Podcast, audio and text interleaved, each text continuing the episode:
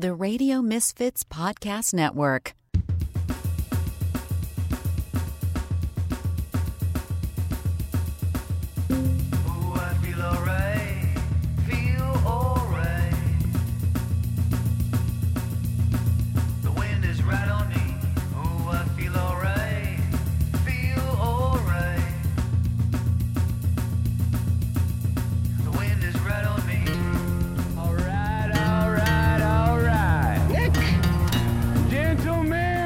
Gentlemen, your buddy. Kind of guy you can drink beer with. start your engine!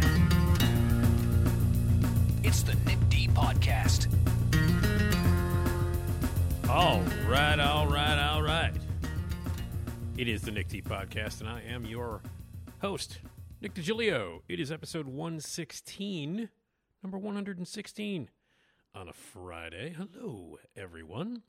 Hey, thanks for checking us out. Thanks for subscribing. Thanks for listening. Hey, spread the word. Let everybody know that they should check out this podcast. And I have another podcast that you should check out right here at Radio Misfits. RadioMisfits.com, the Radio Misfits Podcast Network, is the greatest podcast, podcast network in the world, featuring uh, tons of amazing, varied, entertaining, informative, funny, wonderful podcasts. And I'm happy to have two of them. In addition to this one, you should also listen to and subscribe to that show hasn't been funny in years. An SNL podcast. It's a weekly podcast. Every new uh, every episode, uh, a new one drops every Wednesday at RadioMisfits.com. And if you just Google it, it'll it'll find it on every platform, just like this one. Uh, if you're an SNL fan, you should definitely subscribe. If you're not an SNL fan, you should definitely subscribe. Uh, every episode is about SNL in every way, shape, or form. Sometimes I have guests, sometimes I don't. Uh, in fact, this latest episode that's out right now, um, episode six, is all about the official SNL movies. There were only 11 of them. Two of them were sequels, so there were kind of only nine. And it's hard to think that there were only 11 official SNL movies, but it's true. And I go through all of them and rank them and talk about behind the scenes stories and some movies that were almost SNL movies that are very weirdly connected to SNL. So, uh, everything that you could ever want from an SNL podcast is that show hasn't been funny in years, and it's much more than that. So, you should subscribe today right here at Radio Misfits. My thanks to Ed and everybody at Radio Misfits for checking us out. You should rate and review all of us um, um, as you do. Uh, as you check us out. And uh, if you want to leave voicemails or anything for our podcast, it's 773 417 6948. You want to be a sponsor, you would like to advertise on this podcast or on the SNL podcast, sales at radiomisfits.com. Say, hey, I got a business. I want to advertise. And we reach a lot of people. And if you want to drop us an email with any compliment, uh, you know, compliments, sure, compliments, comments, suggestions, any of that stuff. Hey, you got a magic megaphone message? You want me to say something into the magic megaphone? An inside joke? Uh, a, a, a, a line from a movie? Whatever you want me to say into the magic megaphone, I will say. NickDpodcast at gmail.com. That's the way to get a hold of us right here.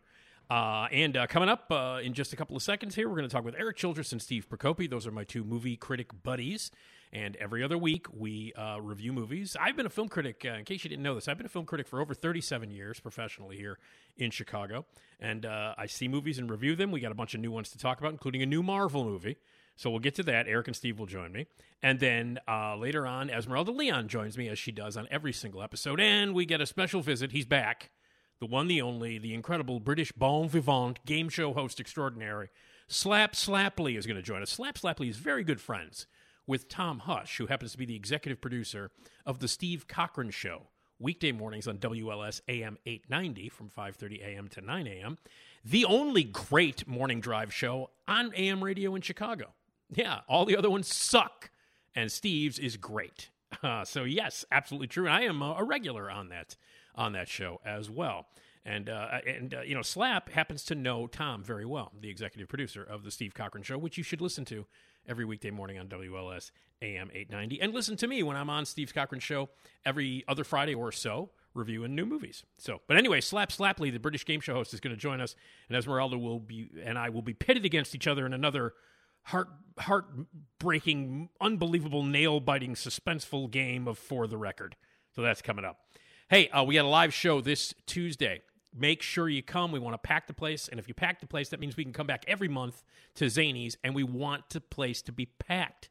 So I'm asking you right now if you're listening to me right now, you are going to make reservations as we speak and get tickets to see us live the Nick D podcast live at Zanies in Rosemont on Tuesday, February 21st. That's this Tuesday, 7:30 showtime, 6:30 doors open. Pack the place. It's going to be fun. We got a whole bunch of really cool stuff that we're giving away, including Nick D podcast t-shirts. Thank you to the basement for doing those t-shirts. Uh, Nick D podcast coffee mugs. We got some other gift certificates and dinner that we're giving away at the greatest restaurant in the history of the world, the Gale Street Inn, where you'll get the greatest meal and the greatest ribs. My thanks to George Karzis and everybody at Gale Street. Check out galestreet.com uh, for your fantastic uh, ribs and your fantastic food. We got th- those things to give away as well. Also, there's going to be a lot of laughs. John DeCoss is our special guest. He is an unbelievable comedian, a contributor, and the musical director of The Steve Cochran Show. He's going to join us to make everybody laugh and to talk about comedy. Amy Guth is my special fill in co host because Esmeralda is going to be in Mexico. So, Amy Guth, uh, the lovely, incredible, talented, uh, my ex compadre from the, the, the car wash, that stupid radio station over there. She used to work for them too, writes for the Trib, and is a great screenwriter and a producer and a filmmaker and an unbelievable journalist. She's amazing and she's hilarious too. So Amy's going to sit in as my co-host. So we will welcome John DeCosta to the show. My dad, my 81-year-old dad, will get up on stage and close the joke, or close the show with some jokes. And it's at one of the greatest comedy rooms in the country, Zanies in Rosemont. We want to pack the place. So get your tickets right now. Rosemont.zanies.com. It's this Tuesday, February 21st at 7:30 pack the place. Uh, we're going to have a great time. You're going to laugh your ass off. We got taste test stuff we're going to do. It'll be interactive. You'll be part of a live podcast recording, and it's going to be hilarious and entertaining and wonderful. And uh, we just want to see everybody out there, and we'll meet afterwards and take pictures and have some fun. So get your butt out there right now. If you're listening to my voice right now, that means you're going to be there on Tuesday. Tuesday, February 21st, 7.30, this Tuesday. Zanies in Rosemont, 847-813-0484, 847-813-0484, or reserve your tickets right now at rosemont.zanies.com. It's the Nick D Podcast live event. Get your tickets now. It's going to be a blast. You're going to be really happy that you did. Hi, I'm Keri Russell, and I love Nick's show. I know you do, baby. We are getting very close to Keri Russell's new movie. Hi, I'm Keri Russell, and I love Nick's show. That's right. Cocaine Bear opens a week from today.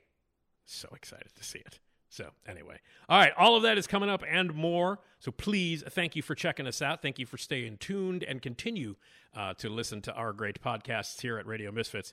And Erik Childress and Steve Prokopy are going to join me to talk about the new movies right after I uh, congratulate you. Congratulations. You're about to listen to the Nick D podcast. It's by far the best decision you've made today. It makes the other podcasts seem like crap. Oh, yeah, don't be a jagoff.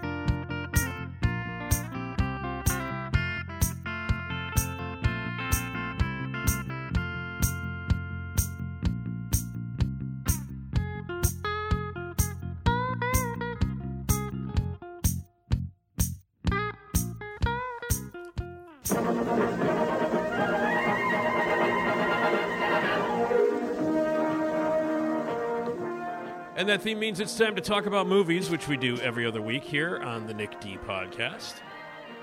And uh, I'm always visited by Erik Childress and Steve Prokopy, who are uh, two of my film critic uh, uh, uh, compadres who I've known for many years.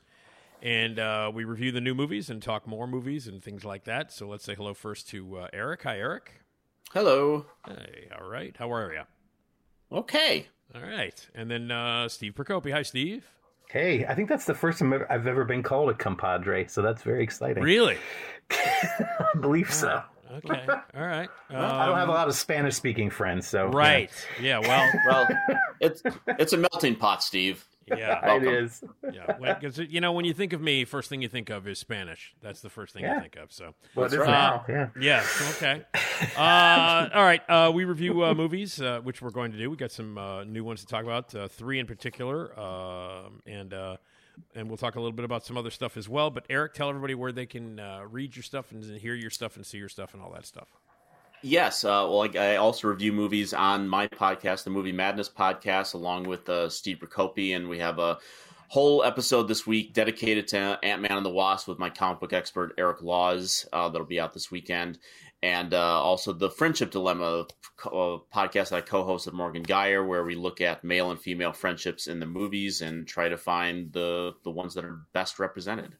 Okay. All right, and those are uh, are both those podcasts on Now Playing? Yes, both of the Now Play Network. Pa- Now Playing Network. Okay, and uh, and uh, Steve, uh, you write and do all that stuff. and Where? Yeah, uh, you can find the written reviews at thirdcoastreview.com, the podcast reviews on Movie Madness podcast with Erik, and just general drunken chat at the Music Box Theater. Yeah.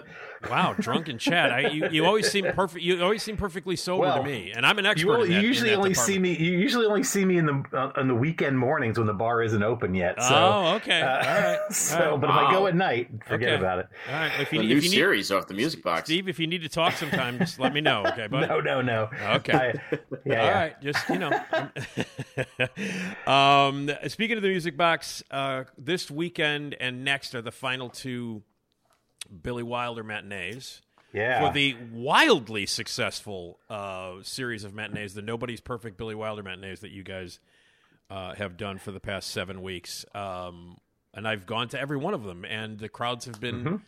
Uh, they range from impressive to insane. yeah, well, I'm still things. recovering from last weekend's Some Like It Hot series, um, which the, the Saturday was completely sold out, and Sunday was pretty close to It sold close. out. So. I was there on Sunday. It was close. Yeah. Was Yeah, so uh, no, that that was. I mean, I, we we we suspected that early on that it, that would be the one that would probably do it, and it did. And um, yeah, so we have two more. We have one, two, three this weekend, and I wish I was there this weekend to introduce. I'm going to actually be out of town this weekend because there's some really funny stories about how this is basically the movie that drove James Cagney out of acting for 20 years. So Right. um, and then there's and then the last one is the Private Life of Sherlock Holmes, which I is the only color film we're playing. Um, because you know we at the music box we don't really see color anyway. So, Oh my god. um, but anyway, uh, and then and, and people come out for the black and white. So yes, we're gonna play them as often as we can. So anyway, um, yeah, but that that one that one I may not even introduce because I don't really know the film that well. I have seen it, but it's been so long that I might and and that was not one of the films I originally pushed forth as b- being programmed because I didn't push forth enough titles to fill 9 weeks. So uh our lovely other the other programmers I worked with on this series somebody put that in there so I'm going to let them probably take the Somebody smart picked that one because it's a really Yeah, yeah. it's a it's a fascinating movie uh, and a weird one because it's just all Brits and then it's Billy Wilder. Yeah. Um, and goddamn Christopher Lee's in it. So right there, uh, that Yeah. alone should you know have people you know line up to see it. So. But no, it's been it's been incredible, uh, and of course, my Yeah. favorite my favorite did not have the biggest crowd. My favorite of all of the movies is at the smallest crowd had the smallest crowd, which uh, Yes. uh, not shockingly Well, was Ace in the Hole. You know, uh, that's actually not true because we actually had a, we added a third screening of that for uh, DePaul students. So altogether, the three screenings together Oh. actually actually did hit about like I think I was told about six hundred. So Oh, okay. so yes, it actually was not the smallest because we had an extra screening. Yeah, because so. you had to add a screening. Okay, that makes sense. Yeah. That, uh, for for students who you forced to see it. Okay, Yeah. all right, I got it. All right. Anyway, They weren't forced. They could, it was No, voluntary. But I anyway, yes, it but was. yeah, yeah. It was open to the public. Um, Right. But yeah, but the students were there. Still so- my favorite Billy Wilder movie. Still my Yeah. favorite. After you know, and I've seen them all. Uh, it's still my favorite. And uh, and I I just I remember you know on Sunday when I even my even my even my cohort uh, my friend Julie who's been coming with me to see these she didn't even come to see Ace in the Hole. Um, it was her mother. It was her father's birthday that weekend, so that's you know her excuse. But I'm sure it was because she didn't want to see the movie. Um, but it was it was interesting to see people's like reaction because at the end of every single one of these so far has been rapturous applause and people very excited and they can't wait to get out and go have brunch and have some fun. And when Ace the Hole ended, there was like a people going, "What the fuck?" You know, they were like kind of clapping and going, "What? What?" and meanwhile, I'm sitting there, you're like, "Yay!" Uh, you know, but but anyway, uh, and I, I you- will say yeah, on on Saturdays I tend to I, I watch the movies on Saturdays and I kind of hang around by the entrance just to see what people's reaction is because we we kind of gauge it and or to be cre- or, or or to just be creepy. No, no, no. I just Yeah. want to. I Wow. like the I- managers I- always ask me. They always the managers always ask me like, what I- was the crowd reaction like? And that I had more people come up to me and talk to me about Ace in the Hole by far Yeah. than any other thing that we played. somehow I'm not surprised. somehow I'm Yeah. not surprised by that.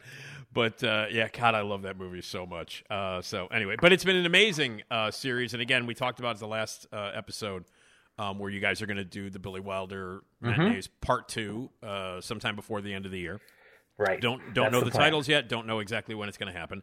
But in Nope. March, you guys are going to be focusing on another really terrific filmmaker named Coppola, but Sofia Coppola and uh, The other one. And Yeah. the other one Uh-huh. who who in many cases is has has made films that are just as interesting and just as good as her father has. And Mm-hmm. I'm very, very, uh, very, very excited that you guys are going to be focusing on um, on Sofia Coppola's uh, movies, and um, and they're all going to be on 35, right? And, and Mm-hmm. I believe so. Yes, I believe Yeah. that's right. and uh, and that is going to be matinees on Saturday and Sunday, one movie a week, correct? Uh, I there might we might be skipping one week, but yes, it, it will be uh, because of a uh, silent. Well, I don't actually remember why, but there's I feel like there's an empty. There's a week there where it jumps. Uh, but yes, it, it is um, the, her basically it's her first four films Okay, because those are the ones where there were 35 prints of. So okay, um, so up through Bling Ring, okay. uh, that's the All right, cool. Well, those are all great. Those are all uh, those are all uh, great films, and uh, and definitely worth looking at. So you Mm-hmm. guys continue to do some interesting stuff. There's also a uh, a big festival happening in April that we'll get to. Um, that I am gonna lose my fucking shit over, um, because of uh, who you're focusing on, which is uh, one of my favorite films. oh yeah. Like wait a minute, what are you talking about? Like oh What, yeah, what do you mean? What are you talking about? Are you out of your Well, you mind? said it was the word festival that threw me. Yeah, it's a retrospective. Yes. it- Yeah, but I uh, mean, it's like a full yeah, week yeah. of you know. I mean, it's a full week of one of the greatest directors that's ever walked the planet, and uh, and uh, so anyway, we'll That's talk right. It's a full week of Roman Coppola. that. Yes. well, Wow. all right, Can you Wow, fill man. a week with Roman Coppola? yeah. Uh, I don't know. Yeah, maybe, maybe if you include all the things he wrote or stuck his Ass- stuck his nose in, yeah. asso- associate produced or something like that. Mm-hmm. Yeah, sure. All right. Anyway, so that's the, some of the stuff that's going on at Music Box. You can check it out at musicboxtheater.com for all the information. But we've got some movies to talk about, and uh, one of them is a real big one. It's the 1st Mm-hmm. I guess. I guess we can say the first, what will probably be the first blockbuster, the first big moneymaker of uh, 2023. The first one that'll crack 100 million Yeah. at this weekend easily. Yeah. So the first big one of the of the Yep. uh, Yeah. of the year. Okay. And we'll uh, we'll do that one last. So let's start with uh, now. Erik, you have not seen Of an Age. I have not. Okay. Uh, Steve and I have, and uh, this is a, it's boy, it's it's it's interesting to me that it's getting a, a release that's actually in more than one theater. I don't know why, but it's getting kind of a pretty good size. Do we know how many screens this thing is on? Because it's it's playing it's playing multiplexes and malls and stuff, which I find strange. Uh, you know, because I don't know if it's the kind of movie that would uh, warrant people For many reasons, yeah. Uh, I don't it's know. strange. It is, yeah, it's strange that it is, but it's from um, this uh, a director named uh, Goran uh, Stolevski, who is a Macedonian Australian, um, whose only other feature film was uh, this gorgeous horror film from last year called You Won't Be Alone, um, which was one of my favorite movies of last year, one of my really favorite movies of last year. And he follows it up with what is a complete departure from what that movie was, which was uh, my my real quick, you know, uh, elevator pitch on it is is if Terrence Malick made a uh, a, a body horror witch film, um, this would be that movie, and I adored that film. His new movie is not that at all, not even remotely like that at all, and it's called Of an Age, and it comes out today. Steve, why don't you tell us about uh, Of an Age, and then we can review it. I should I should add he's already shot his next feature, and I, I think I read in an interview somewhere that it might make the sort of end of year festival circuit, if not actually getting released this year. Fine with so me. we might, yeah, that we, this might be the annual tradition. um, yeah, only on, only a year after his striking witchy debut, "You Won't Be Alone," uh, writer director Goran Stolevski comes to us with a very different type of drama set in the summer of 1999 in Australia, centering on a 17 year old uh, amateur ballroom dancer and Serbian immigrant named Kat. Um, it uh, who's played by Elias Anton. The film's first half focuses on his kind of race against the clock to locate his dance partner and best friend Ebony, played by Hattie Hook, uh, so the pair can make their senior dance competition finals. Um, in order to drive to where Ebony has woken up after a bender the night before, Kot has to enlist the help of her older brother, a grad student um, named Adam, who's played by the terrific Thom Green, um, to drive the hour or so. By the way, by the way, not that Yeah. Tom Green. T H O M. Yes, yes. I, I, I Um, you know, yeah, yeah. and he's wanted to make- Australian. So anyway, Right, Um, Anyway, along the way, the two kind of get to know each other, and Adam reveals that he's recently, I think it was he got he'd gotten out of a, of a relationship with another man, and that that information kind of sends the younger kid sort of into a spin. Uh, at first, we believe he might just be uncomfortable around gay men, but it soon becomes clear that he's actually a closeted gay young man himself. And in fact, you know, and then the fact that Adam is handsome and seems like a fantastic person is sort of forcing him to face up to the true nature of his feelings. And um, so in the next 24 hours or so, we find out that Adam is actually leaving the country. I think he's going somewhere to South America. Um, but that doesn't keep the two of them from, from for kind of falling for each other and having this really intense, albeit condensed, love affair for one day. Then the film skips ahead several years uh, to a sort of reunion between the two of them, uh, where they're going to Ebony's wedding weekend.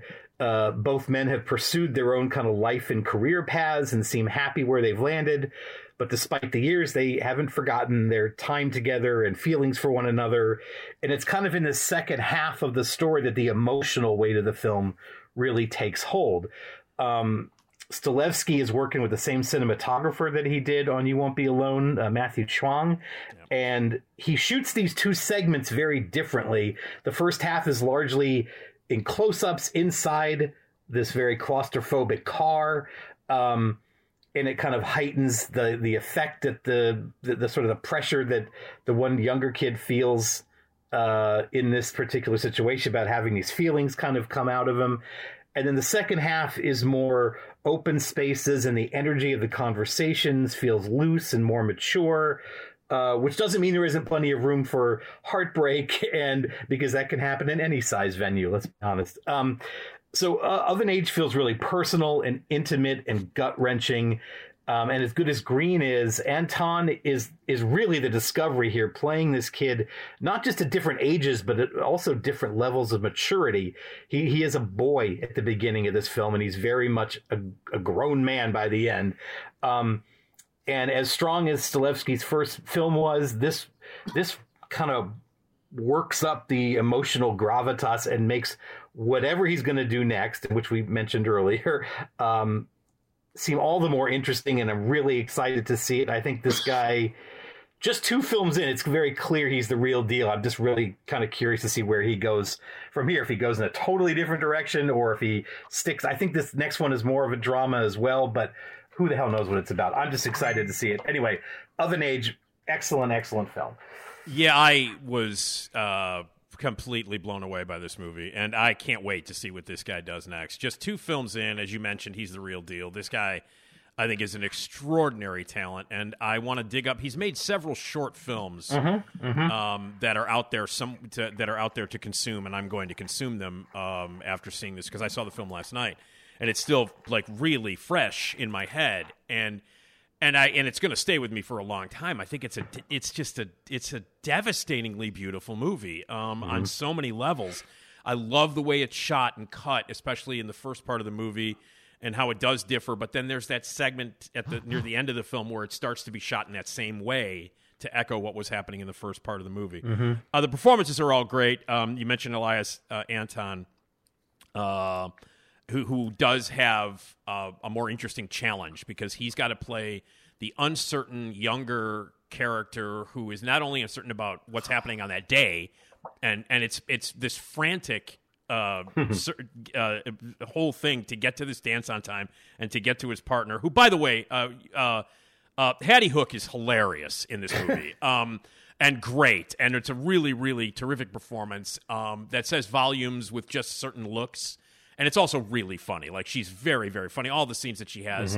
Uh, we, they have to rescue her, and then they go get a burger, and she's wearing that dress, and then the mother confrontation, and all that, all that stuff. And then in, in the second part of the film, where she's the one getting married, is also hilarious. There's great moments in that, and she provides a really nice sort of counterbalance to the intensity of what's happening between these two guys and this discovery that these two guys are making, not just between the two of them, but about themselves, and especially the character that uh, Elias Anton plays um, who is remarkable in this movie, and so is uh, the, the the older character played by uh, played by Thom Green, and it's all ab- about this insane relationship that takes place, and there's this connecting, mo- like the film has a very intriguing and like kind of strange opening scene. The first opening, I don't want to give anything away, but the opening scene is like, um, all right, and then that doesn't really get answered until late in the film, like where that came from, and it's a throwaway, which I thought was really brilliant.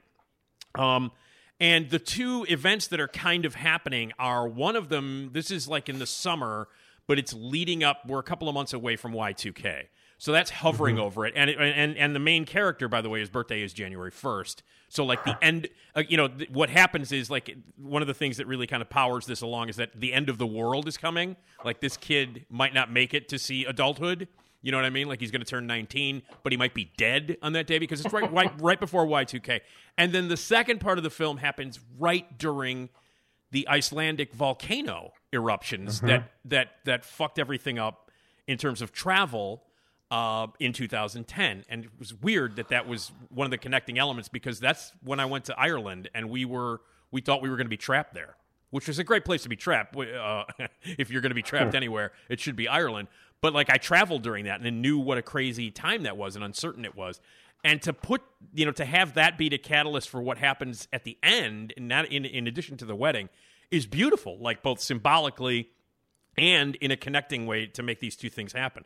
But ultimately, what this movie is about, it's about, um, you know, the love that you have, even if it only i i this intense love that you have for for another person, the, the fact that you fall in love with someone, and maybe it's just one day, maybe it's just one encounter, but it might stay with you forever, and that's what this movie's about. It reminded me, um, it reminded me a lot of uh, the worst person in the world in terms of what sort of thematically it was k- kind of about. It reminded me thematically a little bit of that. Stylistically, it's completely different, and, and tone and tonally, it's completely different. Um, but what's on display here is a, is a filmmaker of of, of, of enormous talent and um, and beauty. Like his both of the movies that he's made are beautiful in, in different kind of ways. They're poetic and they're gorgeous. Um, and this one much more realistic and a great use of music and a it's just and it's also I mean impossibly beautiful this movie. Like I was destroyed by it. Like when it was over, I was just completely overwhelmed by how emotional it was and how emotional I felt. And the ending is like boom. I mean, it's just like a kick to your heart. Um, I think it's a beautiful movie on every single level, and I, without question, um, it's going to be on my. T- I know it's very early in the year, but this thing is going to be on my top ten list.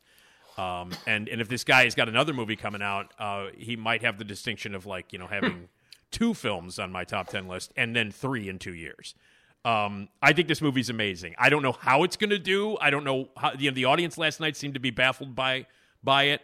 Um, and also because it was, you know, uh, it, it, it is Australian and has, uh, you know, characters that are from Bosnia and he's Ma- Macedonian. The director is.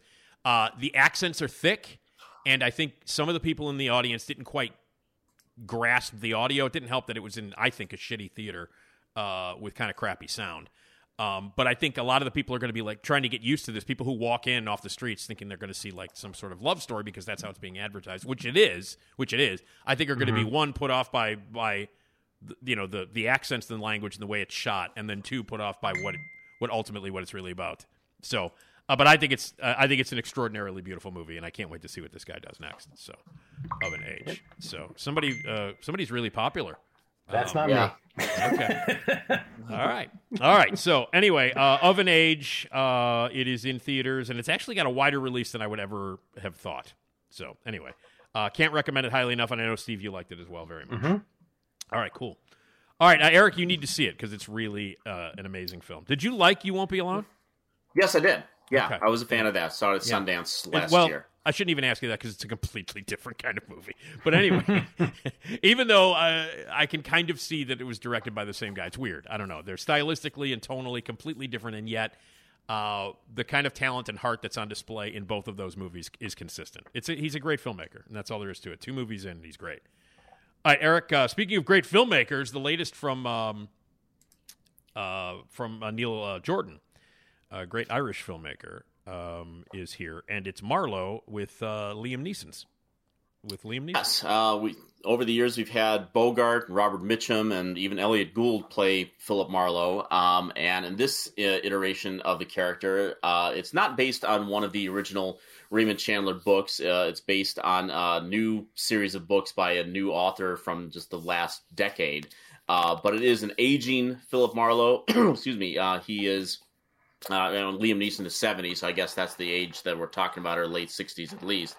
And uh, it's still 1930s Hollywood, and uh, he gets visited by Claire Cavendish, uh, played by Diane Kruger, who w- wants him to find uh, a missing lover of hers. Uh, not particularly, not particularly certain that she wants to, to find him for reasons that he might be for for her own benefit as far as the their relationship is concerned, but that you know there might be other uh, reasons for it. Uh, but in his early investigations, uh, finds out that he may actually be dead, uh, his head crushed by uh, a, the wheel of a car.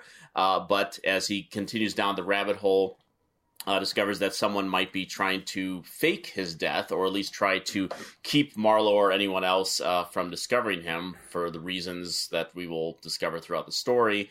Uh, as he goes through a number of different uh, suspects and people who might uh, have a relationship with this man, uh, he comes upon people like Danny Huston's studio boss and Alan Cummings, I think it's the nightclub owner, um, he meets up with a couple of fellow uh, detectives, uh, police officers played by Ian Hart and Colm Meaney. Uh, and even uh, Claire Cavendish's mother, a uh, Hollywood aging Hollywood star, played by Neeson's Rob Roy co-star Jessica Lange.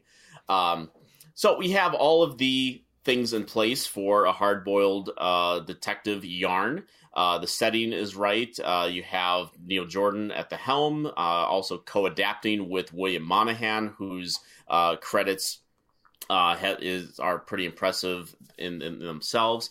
Uh, but Marlowe's st- ultimately comes down, I think, to its problems with its story, and mainly that I think that the mystery element of the film does not really lend itself to a great deal of tension. Uh, more, uh, more often than not, uh, I was drawn more to the performances uh, and the relationships between the characters than I was any particular element of the plot thread. Uh, even as a story that, uh, like other uh, more famous or, or even better detective yarns like Char- Chinatown or even something like Devil in a Blue Dress that are actually making commentary on the, the, the time and place that the film is set and the characters that inhabit it.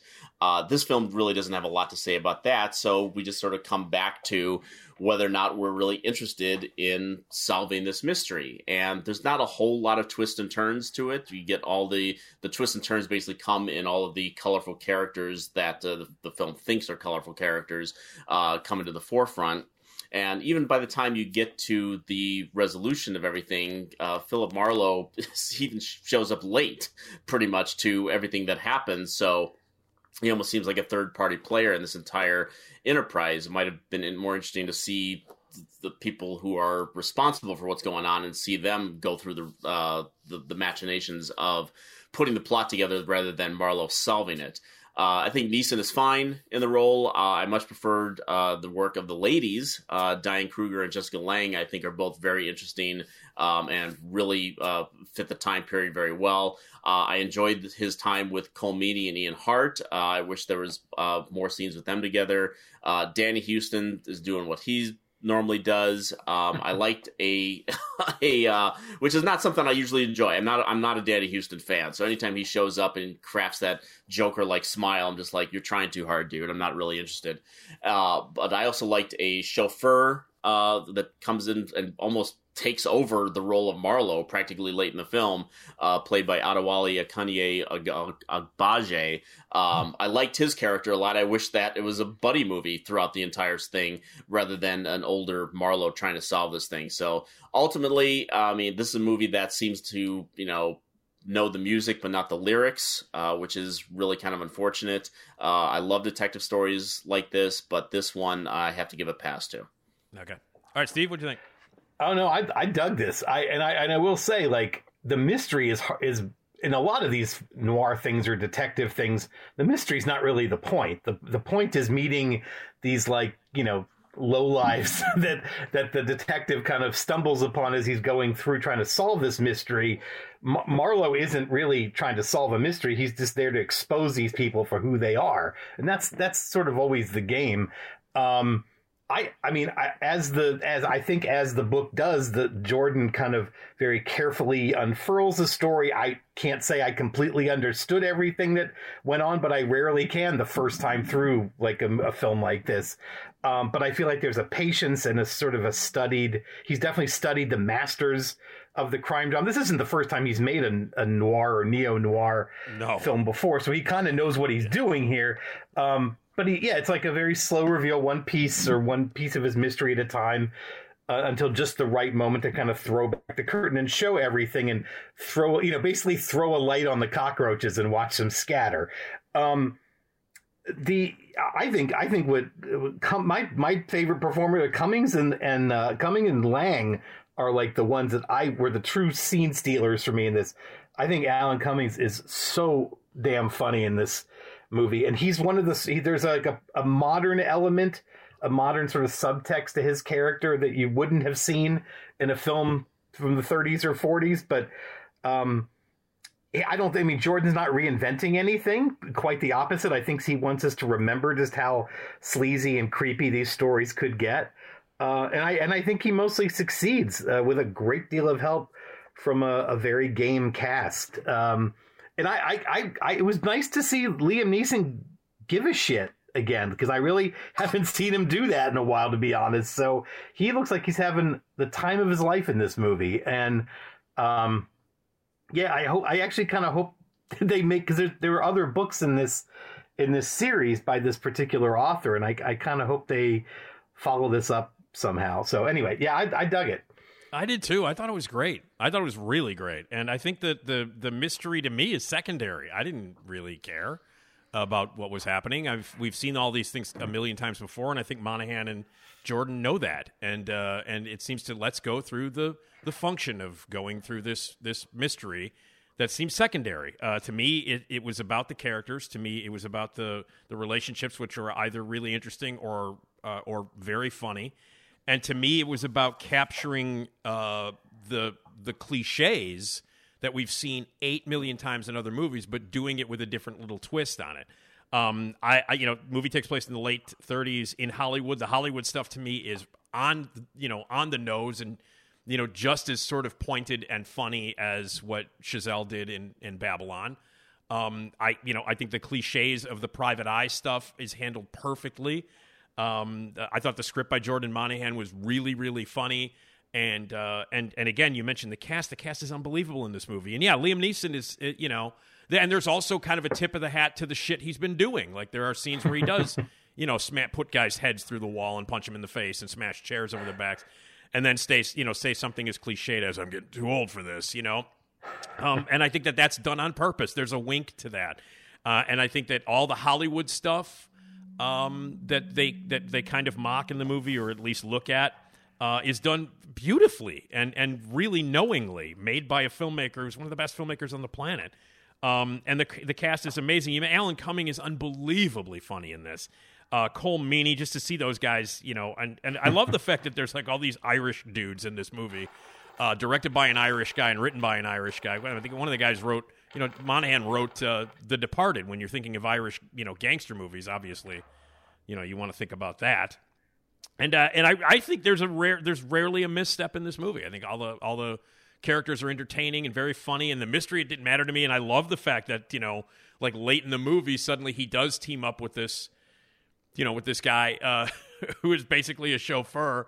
uh, and they you know he does more work than Marlowe does um, in it, and and that's the case with some of these other Marlowe stories where like Marlowe is not the greatest you know gumshoe in the world. He stumbles upon stuff, he fucks stuff up a lot, and that kind of happens in the movie. And you know, and and and uh, and I agree with you, Steve. It's nice to see Liam Neeson do something more than just show up on some form of transportation and throat punch guys, because that's basically.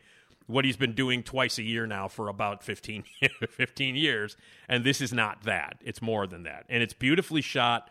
Um, it's presented beautifully. I think it's a terrific movie. I think it's terrifically entertaining. And anytime, you know, Neil Jordan makes a movie, for me, it's always an, an, an event of some kind. And this is, I, I think, a, a really great sort of return to form with full movie stars, you know, a well established Oscar winning screenwriter and, you know, a great crew. This is like somebody put Neil Jordan back in a director's chair where he's got some pull behind him and some stars in front of him. And the result is a terrifically entertaining, well crafted film. I think it's terrific. I, I was a I was a real big fan of it. So I'm recommending only, my only, the only thing that nagged me about the movie was I was watching. I'm like, man, I wish this was in black and white. yeah, it would have been interesting to see. Although, although, yeah, I mean, it would have been interesting to see. But I think what what Jordan uh, is kind of It doing, looks great. I'm not, yeah, yeah. it looks great. I'm just saying. I think Yeah. it would have been. I think it would have been cool to. to- But I don't think whoever put this out would have ever allowed that. So Yeah, well, I'm, I'm. I'm, I'm, I'm actually, I think we're, I think we're lucky it got a release at all. Quite frankly, Yeah, yeah. Uh, uh, You know what I mean? At this point, uh, you know, and, and Eric, are you surprised at the at the amount of theater? I mean, I'll tell you what, the the the you know the PR department behind this movie just was like, yeah, whatever, you can watch it if you want. You know what I mean? Like, Right? Yeah. when I, I mean, I like I saw this. I saw this. Well- I, I watched this movie on a laptop, and I want. I'm going to go see it again because I. It's a film. It's a goddamn movie. You know what I mean? It's directed by Neil Jordan. It's got beautiful cinematography and great art direction, incredible costumes, and big movie stars in it. I want to see it on the big screen. Um, I don't know. I just think that uh, it should have been pushed a little bit more. I don't know. Well, the thing is, is it's being released by Open Road Films, and Open Road has been on their last leg for several years Uh, it's now. true. I didn't mean, they, realize that. Yeah, yeah, yeah. yeah, they haven't had a film. I mean, they've had three Liam Neeson movies released since the pandemic started, Yeah. um, and they haven't had a movie in their entire uh, lineup gr- like open to seven million dollars since Show Dogs in 2018. Oh man. Well, and then and on top of that, you know, like the like the, the confidence they have in this movie that they're going to release it on the same weekend as Ant Man. Who the fuck is going to go see this? You know what I mean? Like, are people you know, like is Ant Man going to be sold On a out? Wednesday. Well, let's go see Marlowe. You know, like that's not. You know, what, you know what I mean? Yeah. Like, I, I wanted to see Paul Rudd be wacky, but let's go see Marlowe. I, you know, the the strategy, and I realized, okay, I didn't. I, I guess I didn't put the the whole like. Oh, I, I had forgotten that it was an open road film. I didn't even realize that. Yeah. So I'd forgotten that that was that was an iffy you know proposition in the first case. But then like the way it's been released and the way it was been dumped, and even the PR department behind it just seemed like, yeah, if you want to watch it, watch. You know what I mean? It just Yeah. and, and this I is wish goddamn. PR departments were like that. Here, you want to watch it? Here you go. Yeah, but I mean, like this is a movie that I don't know. To me, this is a t- this is a terrific movie that no one's going to see, and and uh, and and yet another movie, that, another great Neil Jordan movie that is going to be under the radar, and this one shouldn't have been because it's got big stars and it's got a big, you know, it's got a it's got a character that's legendary in, in literature and in film, and yet no one's going to see it, and you know, or, yeah, I don't know. Anyway, I really like the movie, and I hope people see it, but nobody will. But that's Mar- that's Marlowe. All right. now let's talk about the movie that everybody's going to go see this weekend. Uh, Ant Man and the Wasp: Quantumania. It's a Steve? mouthful. Yeah, Steve, you can you can you can go ahead and give this one a shot. Go ahead. Do the honors. All right. Yeah. Uh, without without really meaning to, the character of Ant Man has become something of a major player in the in the Marvel Cinematic Universe. After starring in two films that were largely disconnected from the rest of the very much connected Marvel movies, uh, Paul Rudd, Scott Lang got to play a major role in saving the known universe in Avengers Endgame. Uh, thanks to spending an extended period of time in the quantum realm and realizing that time works differently in that subatomic other world. Um, so the latest Peyton Reed directed installment, um, Ant Man and the Wasp: Quantumania, we, we take our first deep dive into the quantum realm, a place we've only gotten glimpses of in previous films. It's also the first Ant Man movie that feels like it has it has genuine consequences and stakes, and isn't only just about like jokes and how about how small or large Scott can get. Um, so by being set largely in a place where anything is possible, both Reed and screenwriter Jeff Loveness and the creative team get to do a bit of and go nuts, like with creature designs and world building and expanding uh, upon the, the villain Kang the Conqueror, uh, played by the gripping Jonathan Majors, uh, whose whose variant we met in the Disney Plus's Loki series. All, all of that said, what we actually end up with is a sludgy, vague, surprisingly dull in spots uh, film. And in fact, were it not for the likes of Rudd and Majors and Michelle Pfeiffer, who's finally getting sort of a front and center role in one of these films as the original Wasp Janet Van Dyne, one could almost accuse this movie of, of lacking a soul. Um, so anyway, this this is like I said before, this is the first Ant Man movie where Pfeiffer really gets to shine, and in some cases, kind of takes center stage in the story um, about Scott's now kind of grown daughter Cassie screwing up a bunch and launching them all back into the quantum realm. And my, I got to say, my first, I said this to Eric yesterday. My first problem with the film is that, uh, as much as I have enjoyed Kathryn Newton in other films, I think her take on the you know supposedly very intelligent Cassie Lang is just annoying and the entirety of her character development is that when her father tells her not to do something, she just does it with reckless abandon and then kind of browbeats him for being a loser and never trying to help other people, other than the fact that he, you know, saved the universe. Anyway, so the so, so but with Pfeiffer, um, you know, she spent her character spent 30 years in this place, uh, in the quantum realm. We everyone thought she was dead. And now now they're sent back and so she's the one who kind of has to lead them through the exploration of this of this place and um and and everything that is both dangerous and just looks dangerous but is actually kind of cool um chief among the things to fear though is this kang character a multiverse hopping being um, of whom this particular variant is determined to destroy any other timeline featuring variants that threaten his existence. Um, he even indicates that he's fought and killed Avengers uh, in other timelines, and so many, in fact, that he doesn't even remember if Ant Man was one of the people that he killed. Anyway, so so Janet and Kang have this history, um, one that may not paint Janet in the best light because she not only defied him and spoiled his a chance for him to leave the quantum realm, but also. Uh, when she left the realm, she kind of left the residents of the quantum realm without someone to look out for them and protect them. Um, there are a ton of uh, supporting characters here, some of whom serve Kang, like this living weapon called MODOK. I don't want to give away who plays MODOK.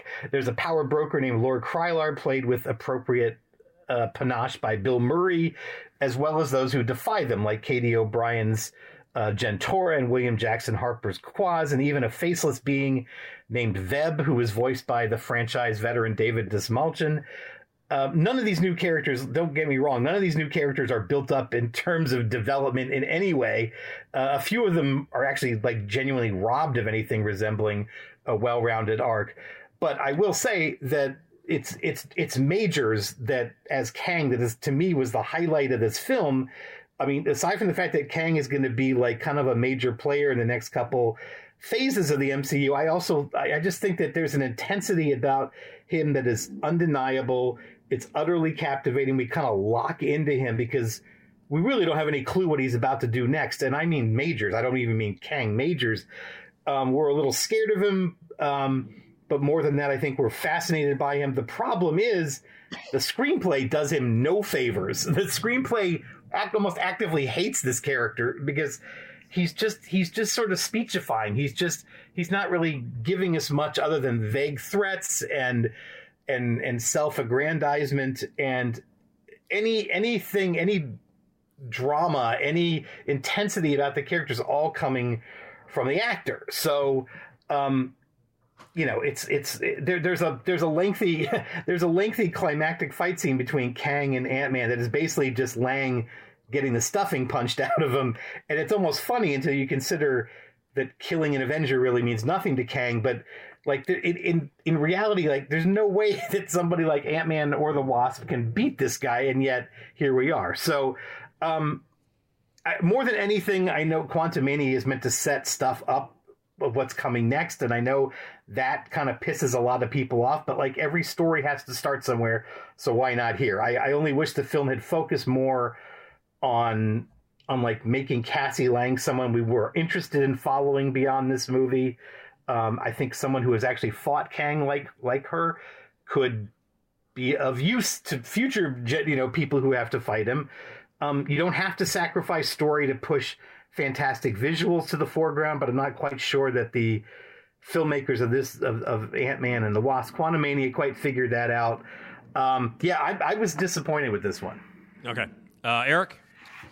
Well, if if Quantumania ex- succeeds in in any place, it does in two areas. One of them being the casting of Jonathan Majors as Kang, and as introduced in the Loki series, where uh, I don't know if anyone knew that he was cast as that character. When he shows up at the end of Loki, uh, it really is quite a moment. Uh, not just that you know we're happy to see this guy cast in this role, but he really brings something to that, and the and the script for for that episode really gave you an idea of who this character was. It, it was so it wasn't just the actor; it was also the screenplay.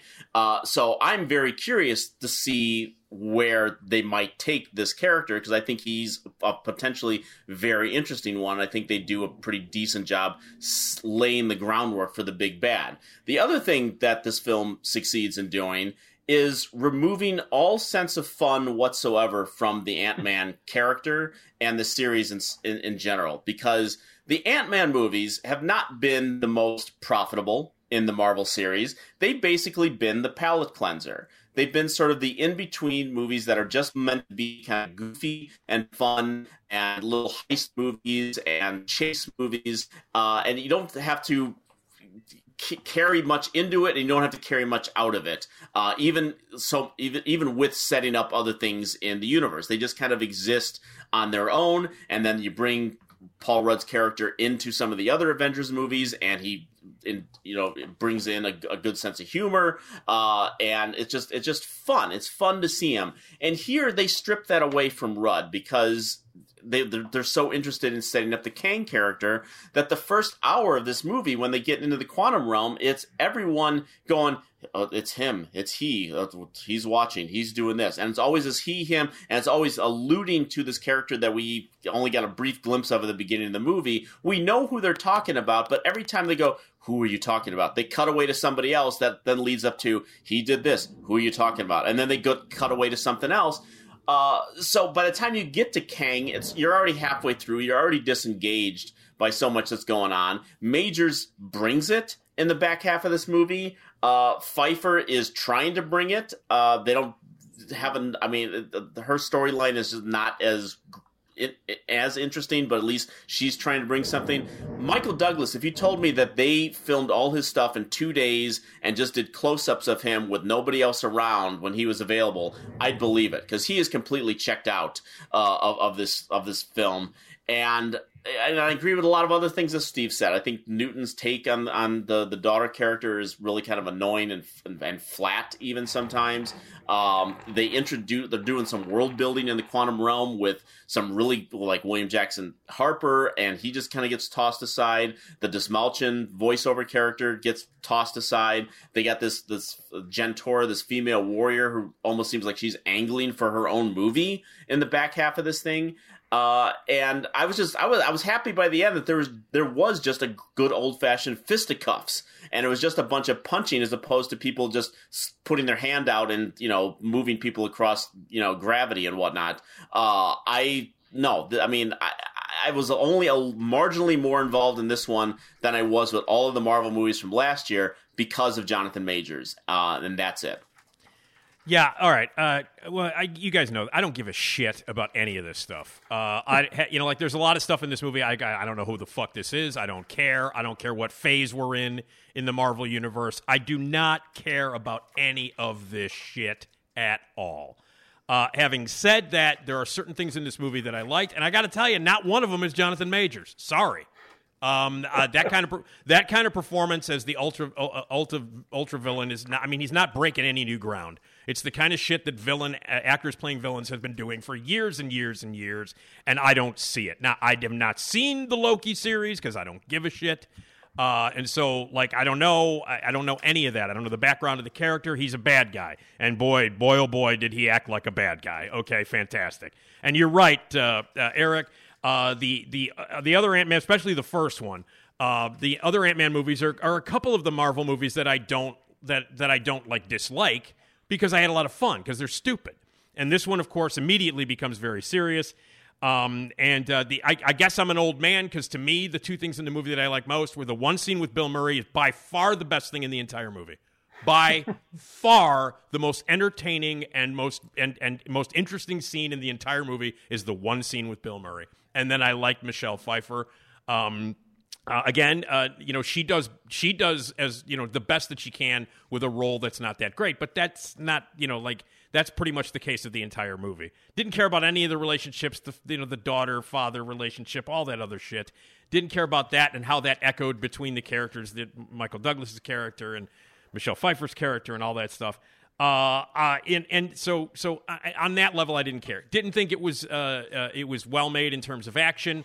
Uh, I thought the, the the special effects. I mean, it looked like Oompa Loompa Land uh, for most of the movie, and I think that like um, I don't know. I mean, uh, maybe someone should uh, give George Lucas a writing credit just because the entire movie takes place at a very large Star Wars cantina.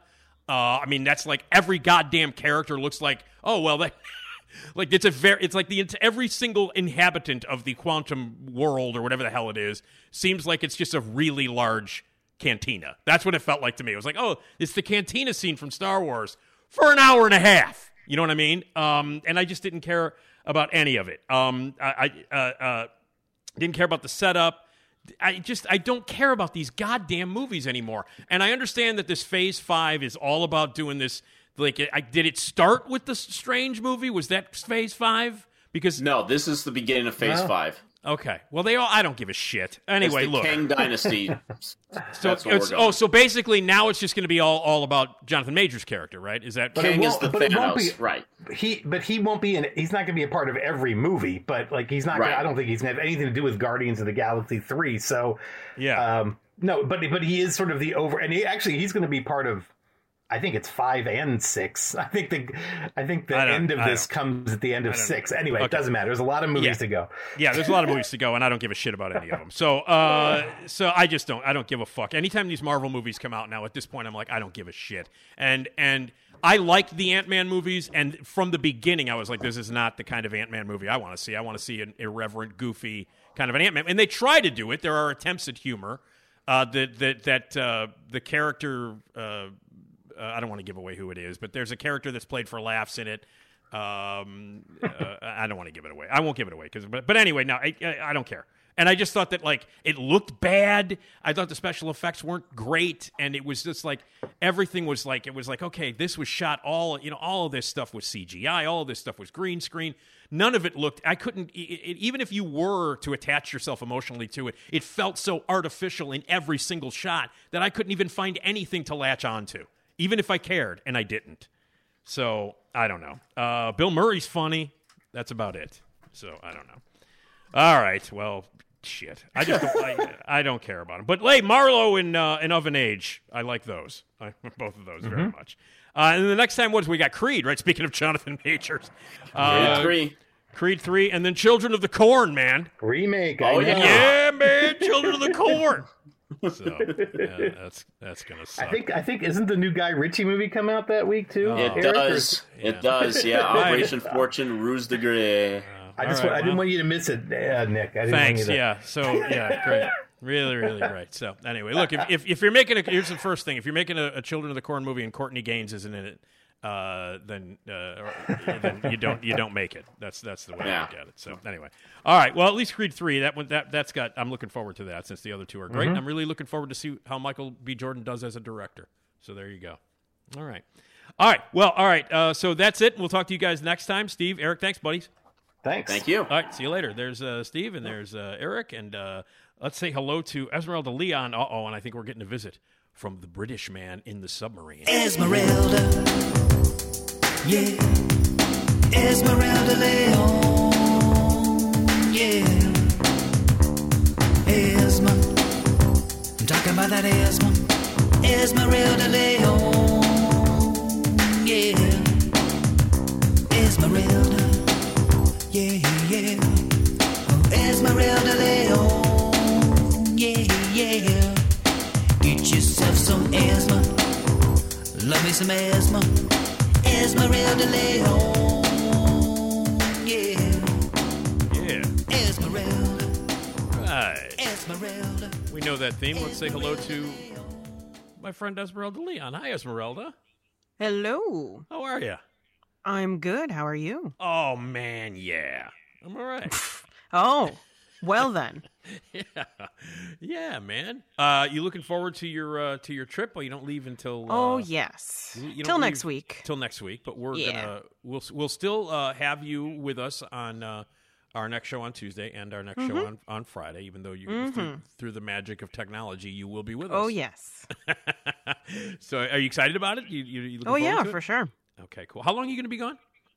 Uh, five days. Five days. Okay, cool, Yeah. man. Have fun. Really. Thank you. Uh, we will miss you at Zanies in Rosemont. Um, Yeah, I. It will be a great time regardless. Thank you, and I appreciate that, and uh, and and I can't wait till you get back, and then uh, we'll we'll we'll get you back at uh, Zanies when you're back in. But Amy Oh, yeah. Guth is Amy Guth is going to be sitting in. Yes. On, uh, on Tuesday night, so we hope that you can make it to Zanies. John DeCoste is our special guest. Uh, Rosemont.zanies.com um, if you want to get tickets. And by the way, I, I believe Bo- I, I believe we've got the uh, discounted tickets available right now. I think we're, we're available. It, uh, you can uh, use uh, promo code Nick, N I C K, Nice. uh, all caps, and you can get a discount on your tickets if you want to do that. Rosemont.zanies.com. It's uh, Tuesday, February 21st, 7.30 showtime, 6.30 doors open. 847-813-0484. Get your tickets now. Let's pack the place. It's going to be fun. Lots of really cool stuff to give away, including uh, dinners at Gale Street Inn and We'll talk about We'll talk with uh, John DeCoste and Amy Guth will be there, and we'll talk with everybody in the audience, and we'll have big laughs. My dad will close the show with a couple of jokes, and again, you can get some discount tickets. I think we're knocking off a few bucks for the for the price uh, if you want to get in there right now. So go to rosemont.zanies.com, find the Nick D podcast uh, show, and say uh, Nick is the is the pro- enter the promo code Nick, all caps, N I C K, and you'll get some cheap tickets. So get your ass out to uh, Zanies this Tuesday, and uh, we'll also we'll we'll do a toast uh, to you, Esmeralda, while you're Oh, thank you. not that you'll care. Sounds like I'm dead. No, no, not that you'll care. You'll be on a beach somewhere, you know, uh, getting a tan. Um. So anyway, so uh, all right, and you know, uh, we're going to get back to our magic megaphone um, messages that we have. uh, That we will get to those, and we'll get back to our taste testing the next time that you're with us Yeah. because we have a special visit. I don't know if you know this or not, uh, but we do have to. I mean, uh, we we uh, well, we always get a visit from. Hi, I'm Keri Russell, and I love Nick's show. Oh, hi, hi, Keri. Hi, I'm Keri Russell, and I Hey, by the way- love Nick's show. You know what her sign says today? She's carrying a sign, Esmeralda. What's it say? One week to cocaine bear. Oh wow, she's Yeah. already she's got She's- a little timer going. Yeah, well, she's got to promote it. You know what I mean? I, she That actually, is true. If I'm not mistaken, I think she's going to be away from the back porch uh, a- few days uh, this coming week because she's got to do promo Right. stuff like on Good Morning America and things. Yeah. and things like that. and but you know, the one person, every person counts. So she's That's- promoting to you. right, she's telling me. Yeah. Hi, I'm Keri Russell, and I Yeah, love the one person, Nick's the show. one person, the one person matters. That's right. Apparently, you know what? How many people listen to our podcast, Esmeralda? No, I'm kidding. That's a- that's a and people who see her on the porch, I'm sure. Right. She's Yes. There are many, many. So anyway, uh Yeah! yeah! All right. Anyway, so we're putting all that stuff on hold because we have a visitor from another land. Oh. Yeah. And uh and uh you know him, I know him. Our good friend Tom Hush, you know who Tom Hush is, right? Oh yes. He's the the lovely exec- Tom Hush. He's a fantastic. He used to produce my radio show back uh, when I worked at this place that is now a car wash, and uh, and now he produces the Steve Cochran Morning Show weekdays, five thirty a.m. to nine a.m. on WLS AM eight ninety, the Big eighty nine. Very he is the executive producer of the Steve Cochran Show. I appear on the Steve Cochran Show. Hey, in fact, I appeared this morning. Oh, It was it, lovely. it went it went really well. was Tom? How did you uh did you greet Tom? he was he was drunk again. Oh, so uh, Jesus. yeah, I don't know. but well, yeah, I guess he does his best work that way. Despite the yeah, exactly. Despite the fact that uh, you know that he was you know loaded, the show went really well. It was fun to be with Steve and all kinds of stuff. Anyway, uh, anyway, he knows Tom, our good friend Tom, knows this guy very very well, and he's a British bon vivant slash game show host. Mm, and he mhm, joins yes. us every once in a while, as you know, Esmeralda, where we play a round of this fantastic music trivia game where we battle each other, Esmeralda. You know that. Mm-hmm. It's called For the Record. And so, Yeah. uh, and then he magically appears when I play a theme. Are you ready to, to see if he magically appears, Esmeralda? I'm ready. Here we go. Let's see what happens.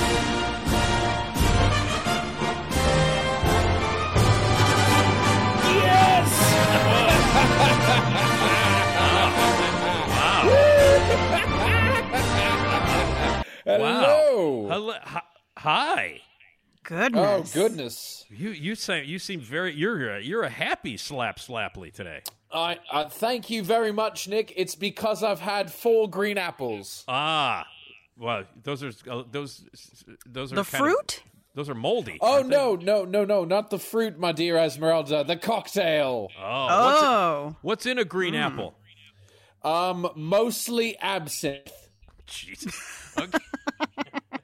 well, this is That's, slap. that's this pretty is much it. Slap Slapply. Everybody, he joins us um, uh, via his submarine, which he takes down uh, to to, to uh, Lake Michigan and uh, uh, down um, down the, the, the you know down the down the river, the Chicago River. Uh, and It's a hell of a trip. yeah, Oh God, I, I, let me tell you, with gas prices as they are, yeah. it's absolutely ferocious on my large, large, unending fortune. Yeah, Have I know you that- have you thought to go green? Maybe an Um, EV submarine. You know what? We tried to do the nuclear thing, but it kind of uh, they they. I got hunted down actually in this bloody submarine. Really? Uh, Alec Baldwin was chasing Right. me, and I just I wasn't about it. So I Right. just I moved on from the nuclear thing. I, they don't seem to like that too now, much. uh, did you Hmm. play a Russian? But did you keep your your English accent? Or Yes. Okay. Yes. I just wanted to make sure. absolutely. uh, me and uh, Mr. Connery, Lord Yes. Connery, Yes. uh, we we kind of did the same thing. Although I was naturally better, but Uh-huh. that's uh, just my opinion. Okay. All right. Well, uh, uh, I happen to love some. Now, let me ask you this though, Slap. I, I understand that it's for it may be expensive, but it seems to me that it's a very it's a much safer way than like doing the the you know doing the the blimp or the balloon that you used to traveling because that Oh, yes. is now very you're going to get shot down now if you if you do that right. Oh my god! I mean, the Hindenburg was actually mine. Okay. Um, oh, it was. So that was I did. yeah. That, I did. Oh no. that was that was a bit of a disaster. And Uh-huh. now I, Yeah, every little time I bit. try to take, I've I've tried to take. Um, I actually own the Goodyear blimp. You Oh, you know, do- the one you that's do? al- oh wow. Yeah, I bought I bought that some years back from the Dallas Cowboys, and um, I wasn't aware I was- that the I wasn't aware that the Dallas Cowboys owned it either. Oh Uh, yeah, no, they oh. uh, they Well, you bought know. it years ago. They bought it years Uh-huh. ago, and they just never changed it because it's like you know it's very iconic. So I bought it just for on a lark, basically, and uh, now I have to worry about um, them confusing me for like some Chinese balloon or something. yeah, like you don't that. want to get shot down. I mean, they're shooting them down left and right. It's it, it it reminds me of my days flying with the Red Baron. Right, Yep. right. Yeah, flying ace, uh, and, I, and I mean the dog. You know, the dog, the I- flying I bear, was the gonna- black and white dog. I, yeah, I was going to ask you if you if in fact you flew with a beagle. I don't know if that was. Uh, yeah. It, he was it, the Red Baron was incredible. Um, great pizzas, by the way, um, and uh, Wow. amazing for a dog to be doing that at his at his species and age. Incredible. And the Well, he's of that- also flying a plane, right? So you Yeah. know, making it's also- pizza I mean, isn't it's really also that a- far it- off. It's also really it's kind of a it's a doghouse he's flying actually, which is pretty. Yeah. yeah. uh, And and I feel think like I feel like Esmeralda is implying that flying a plane and making quality frozen pizza are the same thing. They are not the same thing. Making a quality frozen pizza that you can market and that is the same every time is much Yeah. harder than flying a doghouse plane in World War One. Now was he was he flying? Was he making the pizzas in the doghouse plane? He- uh, yes, after he landed, Oh. after after he Wow. would land, he would Yeah, he make the pizzas and then send them off to the freezing So It's you know, listen, it's his story, not mine. I was just there, Right. I would just happen Right. to be there. He was there. You you you you have been everywhere. Slap. Uh, uh, uh, yeah, Yeah, I, I believe it was Johnny Cash that once said that. I've been everywhere, man. it has. Yeah, it was Johnny Cash. That's Yes. correct. All right. Well, uh, we do have a game here that we play called For the Record, and uh, we're always. And I wonder who uh, how, eh, we're going to win. Whoever wins Esmeralda, uh, we will get eight killion dollars. Ooh. Ooh. That's a Uh, and I Yeah. just saw a, uh Buick, uh, uh, uh, a Buick Centura Mhm. pull up outside. Raquel Welch is driving. Oh So, boy. yes, yeah. wonderful. Oh, Well, I'm sure you're going to want to well get in on that. Yeah, are you kidding? But yeah, but the thing about the thing about Raquel Welch, uh, very quickly, is that yes, Mm-hmm. incredible uh, sex symbol, an amazingly beautiful woman. Uh, va va va voom, I believe that term was invented for her, if I'm not mistaken. But also like very very funny and uh, self aware, and was a was a really really uh, uh, at times. Uh, and she's never she wasn't given a chance very often, but she was a really terrific actress, especially in westerns. So uh, yeah, I, I I'm a big fan of her. So she's out there and she's dressed, by the way, in the same uh, in the costume uh, where uh, in, from uh, from Hannie Caulder. That's the that's the, the thing she's wearing. The costume she's wearing. Well, and you know the best part about her driving the car is that she won't need airbags because she's just gonna. Oh my god! And I do not have the rim shot. I cannot believe I do not have the rim shot. I'll give you this. Yeah, man. So There you go. That seems more That's- accurate. Yeah, That it does. is absolutely more considering, accurate. considering it was a really sexist and goofy ass comment, but that's good. but I expect that. Listen, from, I- expect you that know from what? the Brit. Hey, uh, you know Raquel Welch would have loved. That She would. No, You know she what? would have. She would have loved that show. Yeah, I want she- that to be known. Yeah, no, she would have. You're absolutely right. She would have because she had a great sense of humor about you know uh, that, and, and, and you know I know that she was like began like her uh, you know her ascent into in the '60s, but for me, uh, because of I, I am a child of the '70s, it was all about the '70s stuff that she did, man. So uh, now I, I I have thrown in uh, slap. Uh, this is gonna when we get something right, when somebody gets a question right, we'll hear this. Okay. Jesus Christ! what is that? No, no! You, oh, jeez, stop! No! Oh And- my and- God! And that's if you get No. it right. If you get it wrong, you get this. So that's that's those are the Who who made those?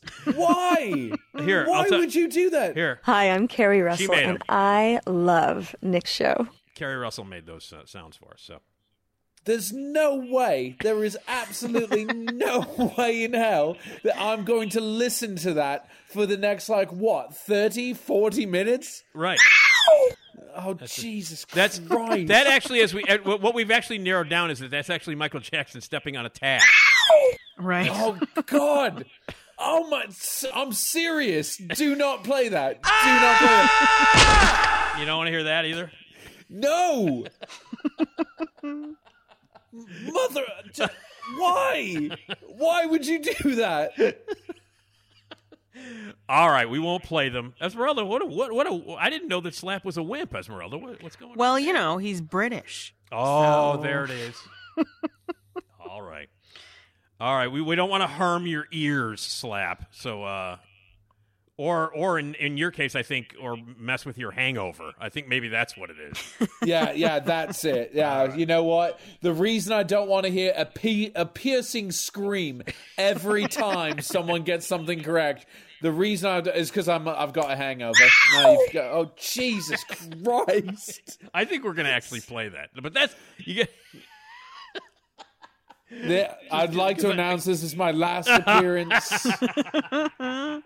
All right. Well, let's get started. Um, uh, for the record, there are uh, what are we? One, two, three, four, five, six different uh, categories, as you say, right? Yes. By, by the way, I was watching this show uh, called The Wheel. Uh, Oh, the one with Pat Sajak. No, no, no, no, no. Some it's some other jag off British Different guy. wheel. Some oh British. no, that it's it's it's that I know who he is. He's like uh, something. I can't remember his Mac. name. Uh, no, he's he's an he's an arsehole. He- No one likes him. He's an asshole. He's he's not Uh, funny. Es- Esmer- no, he's not. and Esmeralda, he's- have you seen and the he's show? Fat. Uh, the uh, have you seen the show The Wheel? It was like a. it was I a- have not seen the show. It was only no. on for a short. It was a, like a. I think it was just for the holidays. They did it for like the week between uh, Christmas and New Year's or something. Mm-hmm. And it was he just this British dude. And I can't remember his name. Maybe somebody can look him up. It was it was the wheel. And it was on NBC, and it was somebody would sit in the middle of this thing and then ask. They would have trivia questions, and they could they could have a celebrity uh, expert ask answer the questions with them. So his name is Michael Mc- McIntyre. Uh, McIntyre. Michael Mac- McIntyre. Oh, that's McIntyre. Okay. So is There's he no is he A or British or is he, he's got, his name is McIntyre? So he's Scottish then. I Or is he- mean, maybe. Well, what's no, he sound just- like? He, he sounded he British. sound- yeah, he he sounded not, he's not- annoying. actually, he sounded fucking He is, annoying. he is yeah. British. He All right, is so he's English. British. Okay. Just threw me with the McIntyre thing. That threw me. But uh, yes, but- because this is a it, i- this is a take uh, from a British game yes, show. right. And I and I remember uh, actually, slap. I I uh, I asked your old friend Tom, who knows a bunch of uh, Brit Brits and stuff, and is related Mm-hmm. to Brits and Scots and things like that. If he knew who this guy was, he's like, yeah. And he also said that he was an asshole, as you would say. An asshole. Yeah. Yes. All right. Well, if they, listen, all they have to do is replace Michael McIntyre with Joey McIntyre, and then we're Ah, in business. I'd watch. Oh yeah. I'd be Then into it. I would yeah. absolutely watch it. But anyway, that I was watching that show, and he said categories exactly the way you do, Slap. Oh, uh, uh, it's almost like we're from the same country. Oh my God, it's Oh my unbelievable. God, no way. How does that happen? I don't know. I'll tell you how It's- it happens. It's something disgusting. Yeah. It's, it's terrifying. Oh my god. All right. Well, let's get let's get on with it. For the record, and Esmeralda goes first, correct, uh, Slap? Yes, yes. Okay. Ladies first. All right. ladies first. Here All we right. go. Oh, thank you. All right, Esmeralda, your category is the 80s, and Mm-hmm. your question is What was the Thompson twins' highest charting US hit? Was it Hold Me Now, Lay Your Hands on Me, King for a Day, Doctor Doctor? All right. You you broke up there a little bit at the end. Give the give the four. Yes, and I'll- by the way, I'm, I'll- I'm I'm actually astonished that they all four of them are actual Thompson Twin songs. Oh, I so they're trying they to trick people. I see. Yeah, Yeah. I, I just I normally they do the give you the one obvious answer and they make up these stupid but this one actually these are all Right. an actual Thompson twin song. What are they against them? Hmm. All right, so your four options for the highest charting US hit for the Thompson twins is Hold Me mm-hmm. Now, Lay Your Hands on Me, King for a Day, and Doctor Doctor. I am gonna go with the only one I know. Hold me now. And that is correct. Ah! no, Oh, I was no, right. she- oh, she got it right. Jeez. Okay, there you go. You got it right. I got it right. Well, uh, I, I'm slap- not kidding. I am looking at a gun on my bedside table and I'm seriously considering it. I'm thinking, why not? Why not today? Uh, by the way, the Thompson twins in uh, I want to say the summer of 1984. Um, you could not get bigger than uh, than the Thompson twins, and uh, a great band, a great band, and nobody was named Thompson, and there were three of them. So uh, so there. So there you go. Uh, Slap, were they popular in your? You were. They were obviously popular in your part of the world. Oh yeah, they were quite big. Um, you know, especially because they did a wonderful rendition of uh, "God Save the Queen." Uh, really, really hip in eighties. Uh, the only problem is, is that the Queen hated triplets.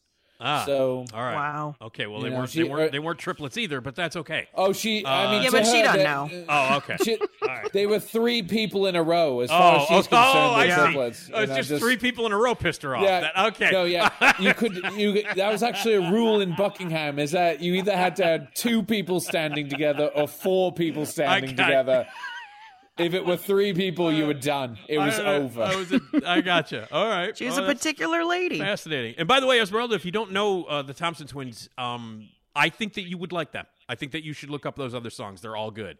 They're, Mm, they're really, I think one of the best um, and uh, and most creative uh, bands of the '80s. And uh, they didn't include "Lies, Lies, Lies," yeah, on that list, which is also a jam. Uh, but anyway, so you should check all that out, Esmeralda. They're good. They're really good, Thompson Twins. Yeah, they're good. I think I really, and I know your taste, Esmeralda. You know, and the fact that like you really enjoyed uh, Tears for Fears when we went a few Yeah, months back. they're um, great. uh, they're not cut. They're they're cut in the same sort of sort of cloth. I think you would like uh, Thompson Twins. So I'm I'm Mm-hmm. suggesting that you check that out. yeah. So anyway, all right, Esmeralda one, me zero. All right, Yes. All right, Ow! Nick, it's your turn. Oh, good lord, do not, do not. Slap. okay. All right, the 90s. 90s, is your okay. category. I was drunk during most of that decade, so uh, yeah, this should be you good. know, you and everyone else. That's right. All right. Who who brought their version of Macarena to the top of the charts in August of 1996? Shit. Was it mm, cheese? What? Wait a minute. Mm, cheese. Wait, mm, like, mm, this is good. Mm, No, like- cheese? Wait, what? What are we? Slap is going to get the gun on himself right now. Uh, or is it an, was um, it an N? Mm, Yeah, no, cheese? yeah, yeah. It's like the second half of mac and cheese. oh, I see. Oh, like in cheese, mac and cheese. So no mac. Yeah, in cheese. yeah, no, I just got you. Okay. Mm, cheese. Okay, in Mm, cheese. Okay, so in cheese. Okay. Uh, I'd like some in cheese. I, I, okay, I'd like a bu- I'd like a bowl of blank and cheese and cheese. Okay, I got it. Mm, mm, I'm having trouble with this. Mm, and mm, and cheese. Right, Just- but no, no, mm, just in cheese. Just in cheese. Mm, All right. mm, wait, mm, cheese. Uh, okay, just stop. Just All right. Just stop. you started it. All right. Okay. All All right. right. I'm back. I'm awake. Okay, good. I'm glad. Um, all right. so- All right. Well, who's, Okay, what are the? I can't wait. I can't wait to hear the other choices. the other ones are not nearly as good. Um, cow- the Cowboy Junkies. Wait, the Macarena, the Macarena by the Cowboy Junkies. Okay. know. uh, oh my god! I just got the joke. Uh huh. Macarena and cheese. Yes. Yes. The- uh, Oh you're, my you're- god. You're not real quick, are you, Slap? Uh, Oh, well, I didn't get okay. it either. Yeah. Okay. all right. Uh, all right. Yeah. Uh, let you the didn't get. sea- Wait, the- Esmeralda, you didn't get. You didn't get No, I didn't think of that mac mac and cheese. I was trying to. I was still trying to figure out how to say. Uh, yeah, yeah, that was taking all day to do that. That's true. I forgot. All right. All right. So, All right. Cowboy Junkies, Los Del Rio, or Cheese Factory. all right. What's with all the cheese? I guess because it's Macarena. Uh, all right. Well, it's it's. Uh, I was thinking because it's so cheesy. I guess I, it's Maybe. obviously it's it's C. Yeah, Los Del Rio. Yeah, that is Lo- correct. Los, Mm-hmm. Los, uh, Los Del Rio. So Jesus Christ. we're tied at one. All right. I'm surprised that Tom didn't beat you within an inch of your life this morning. All right. because of what I did So- to you. Because of what yeah, I, I, yeah. what? Yeah, What, I'm what, going, what I was going to do to you today. I uh, Yeah, uh, did you Oh. tell him about this? No, I will not. Him? He was drunk. I told you, right? So he's not going to. You you know, I don't think he appreciates this whole Tom's an alcoholic thing. I don't know if he, he's a really big fan of that, but we can move on. All right. Oh man. Okay, we're tied at one. Oh, it's a tight game, Esmeralda. What are we going to do? here? Yeah. Mm-hmm. Raquel All is right. I will Raquel, win. Raquel, Raquel is waiting. She's waiting out front. So. All right, uh, Esmeralda, your category is real name. Uh oh. Okay. Now, the question is, what is Joe Cocker's birth name? What is Joe Cocker's birth name? Is it Joseph Aloysius Chesley, Whew.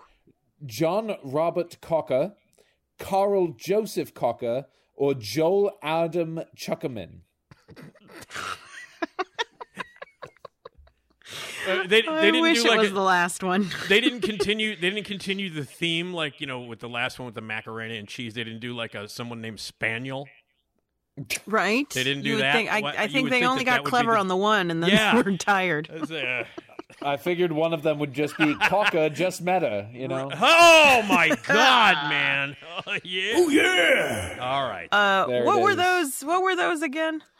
Oh like my it God. matters, really? Can you, can you listen for five seconds? I re- did, and every then they went away. Every, no, listen. every in one, time we play in this one ear, game, out the every- other. Shut up! Shut! Shut! Shut! Shut! Shut up! Every time we play this game, I have to read the card like twice, Uh. and I, I've, I've, I'm sick of it. I'm absolutely sick of it. Uh, are you not going to? So you're not going to read this? The choice? second No, one. The second one. She just said the second one. Slap. And you know what? She's correct. Oh my god, that's amazing! Wow. All right, Nice. there you go. Wow, two to one. All right, all right. Wow, you're killing Esmeralda. That's in- incredible. Mm-hmm, All right, all right. Slap, are you okay, buddy? Yeah, I'm, I'm recovering. All right. Tom is going to kick. Tom is going to kick my. Tom, you know, Tom's a much bigger man than me. He's going to kick my ass when, the next time he sees me, which was this morning. All right. Um, all right. What's what's what's next, Slap? All right, your category is one hit wonder. Okay. No, it's not. And- oh, did I? It, it should be your. It should Wow. be your on stage. It You've should be your. got on- me confused now. Damn. All should be- it you're should on be stage. your on You are. Yeah. correct. You're Okay. on stage. All right. All right. Who was the winner? Who was the winner of the 1998 Billboard Award for Modern Rock Artist of the Year? 1998 Modern Rock Artist for, of the Year. All right. Is it A. Pearl Jam, B. Dave Matthews Band, C. Everclear, or D. Oasis? Modern. ro- Is that what? Is that modern rock? You said Yeah. said? Modern Rock Artist of the Year, 1998. Jesus Christ! None of those. I mean, um, 1998. All right, it's not. It's not Dave. It's not Pearl Jam. I'm gonna go. Uh, I'm gonna go Everclear. That is correct. Oh, how about Good that? job. All right. Everclear. What was their hit? Uh, they had a few. Father hits. of mine, you're an asshole. Yeah. You left.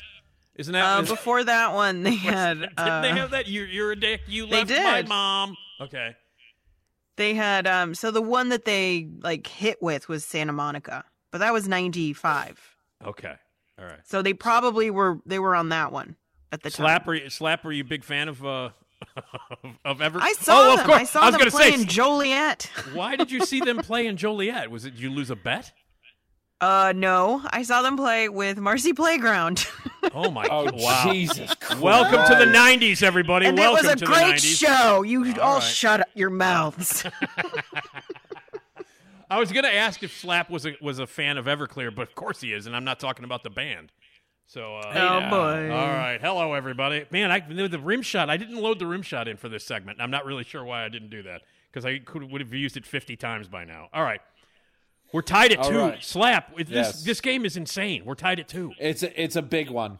All it's right. a big game. All right. All right, Esmeralda, here's the, the category you don't understand for the life of you one hit wonder. That's right. mm-hmm. I'm not kidding. We could sit down sometime over tea or per- perhaps Everclear, All right. and I will explain Never it to changing you. my mind. My father's All an asshole. He left me dry. Whatever the fuck that song is. All right. Never will change my mind. All right. Uh, all right. So the one hit wonder. The question is this artist had a lone hit in late 1983 with Major Tom Coming Home. Who was it? Who was the artist? Major Tom Coming Home, 1983. Is it A. Peter Schilling, B. Tom Tovson, C. Lloyd Wallen, or D. Paul Friedrichs? Ah, shit.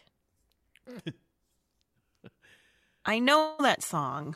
Yeah. Damn, I don't know who the. Many of us do. Yeah, that was a that was a Hmm. hit, an inexplicable hit. is Was what it the last one, the Friedrichs fella? No, that is incorrect. Ah! No, it's Peter Schilling. Ah, Yeah. okay. He only had My that one. second he- he choice was Tom Tomlinson. So. Tom. To, no, it was it was Peter Schilling. I just remember uh, he deservedly got a lot of shit when that record came out. Like, who the fuck do you think you are? You know what I mean? Like, Mm. like here's this guy Peter Schilling that no one knows. Did you know Peter Schilling? Slap. Yes, I, I actually helped him write the song. Oh, did, Oh boy! Wow. I didn't know. Yeah, oh, we- I'm sorry. I didn't know that. I wasn't aware. Yeah, Is well, that where we your money we- comes from? Yes, part of it. Um, yeah, we were we were just kind of sitting around, uh, you know, doing crack, and because it was the, it was it was the big thing in 1983. Yeah. Right. And Crack, we oh were yeah, sitting- crack was crack was huge in 1983. Yeah, we, we Yeah. were sitting around smoking crack Uh huh. And uh, listening Because it was David, so big in 1983. Yeah, we Yeah, was right. we, we were listening to David Bowie. We were Yeah. listening to Space Oddis- Oddity. Yeah. and um, thought, oh, we could we could do it better than that. That's not that hard. That's right. What if we took the whole thing and made it way better? Right. And so we smoked some more crack and Right. knocked it all out in an evening. That sounds about accurate. That to me, I'm not surprised by that Yeah? story at all. I'm not surprised by that story Yeah. At all. All right. Well, Esmeralda, you missed that one, so I can take the lead here. With, at the end of round one if if if we do so. What what what what's next, Mister Slap Slapply? I'll tell you what's next, Nick. You're in the mosh pit. Oh no, I'm scared. What the hell was Yep, that? that's exact. That's the mosh pit sound. Yeah. What- Apparently, Is that a mosh pit? What was It was that? a guitar. Oh, that, That was, was- a guitar. Oh, that was a gui- that was a guitar. I figured Yes. that's what the mosh pit sounded like at Everclear.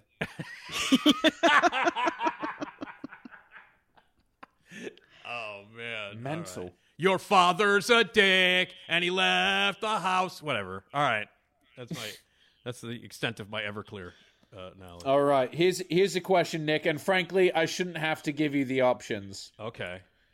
Um, Dr. Dre was a member of what famous rap group? Well, all right. I mean, yeah. I mean, I could just. I'm not going to say the whole name.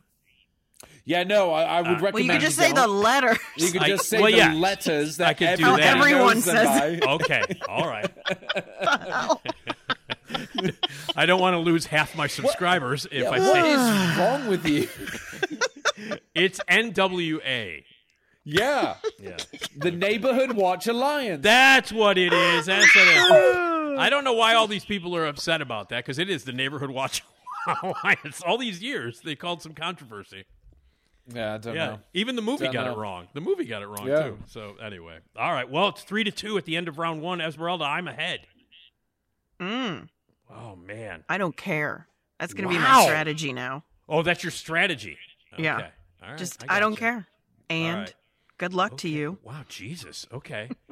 all right. Now, slap. I go first for this round. Correct? Isn't that? Yes, how we're gonna flip here. We're gonna flip here, and you're gonna do the 80s. That's Uh-oh. the category of the 80s. back when everybody was smoking crack in a submarine, writing rip-offs of David Bowie songs.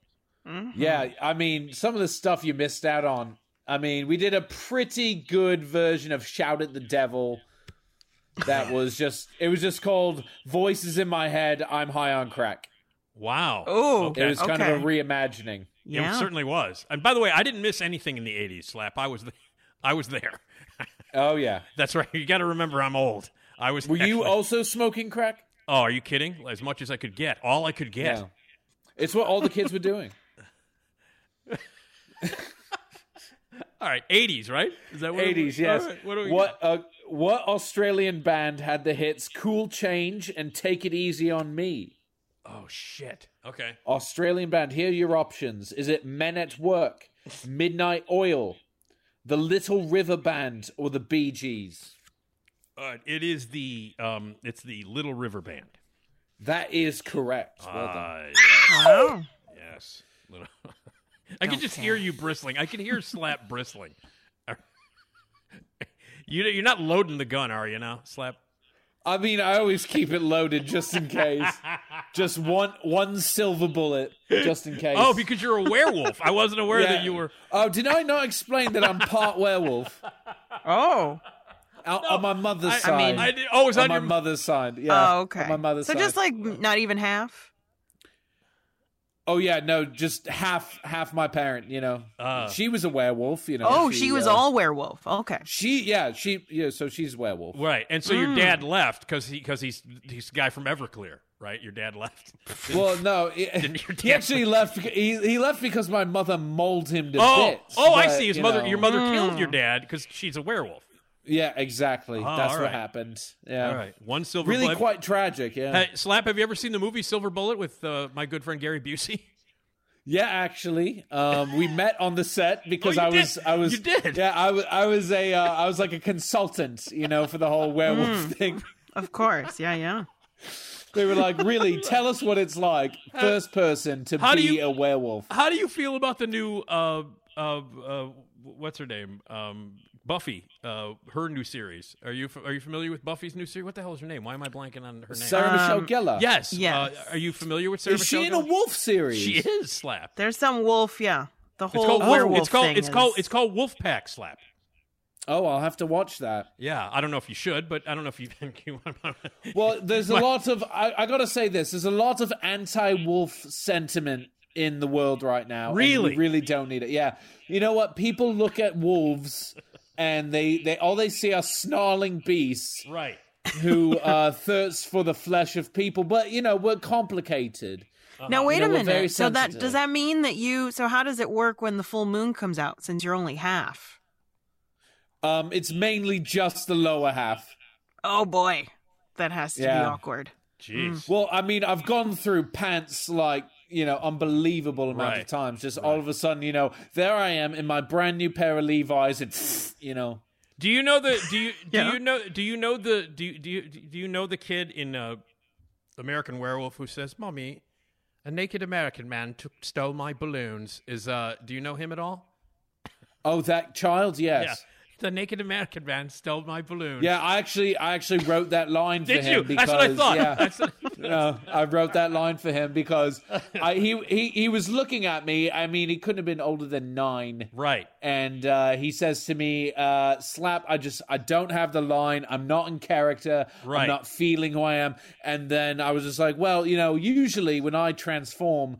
Back from you know a wolf bottom half into a regular human bottom half. Right. Most people around me say, "Mummy, there's an American man." You know, Right. like kind of remark on that. And so he was inspired. Wow. Made it into the final cut of the film. It's amazing. It's one of the classic. was, it's uh, one of the classic lines. And and by the way, that that kid uh, who is now obviously a full on uh, older man, I believe for a long time uh, did the conventions just based on that line alone. He did a lot of. he did a lot of Wow. I mean, hey, conventions based on good work line. if you can get it. No, hey, they trust me. People will people will pay money to have anything signed by anybody who was in a horror movie. I know that. Yeah, I'm I'm pretty sure that one of the guys who was in the Predator suit is going to be in Chicago this weekend. Yes. Well, he's not at a con. He's just going to be at a bar down the street. Oh. But that's, that's Yeah. Will he be in the Predator outfit? Yes, he will. Yes. yes. Yeah, he goes there. So he basically he gets loaded before he goes to the bar, and then just shows up in the Predator costume and scares the hell out of everyone.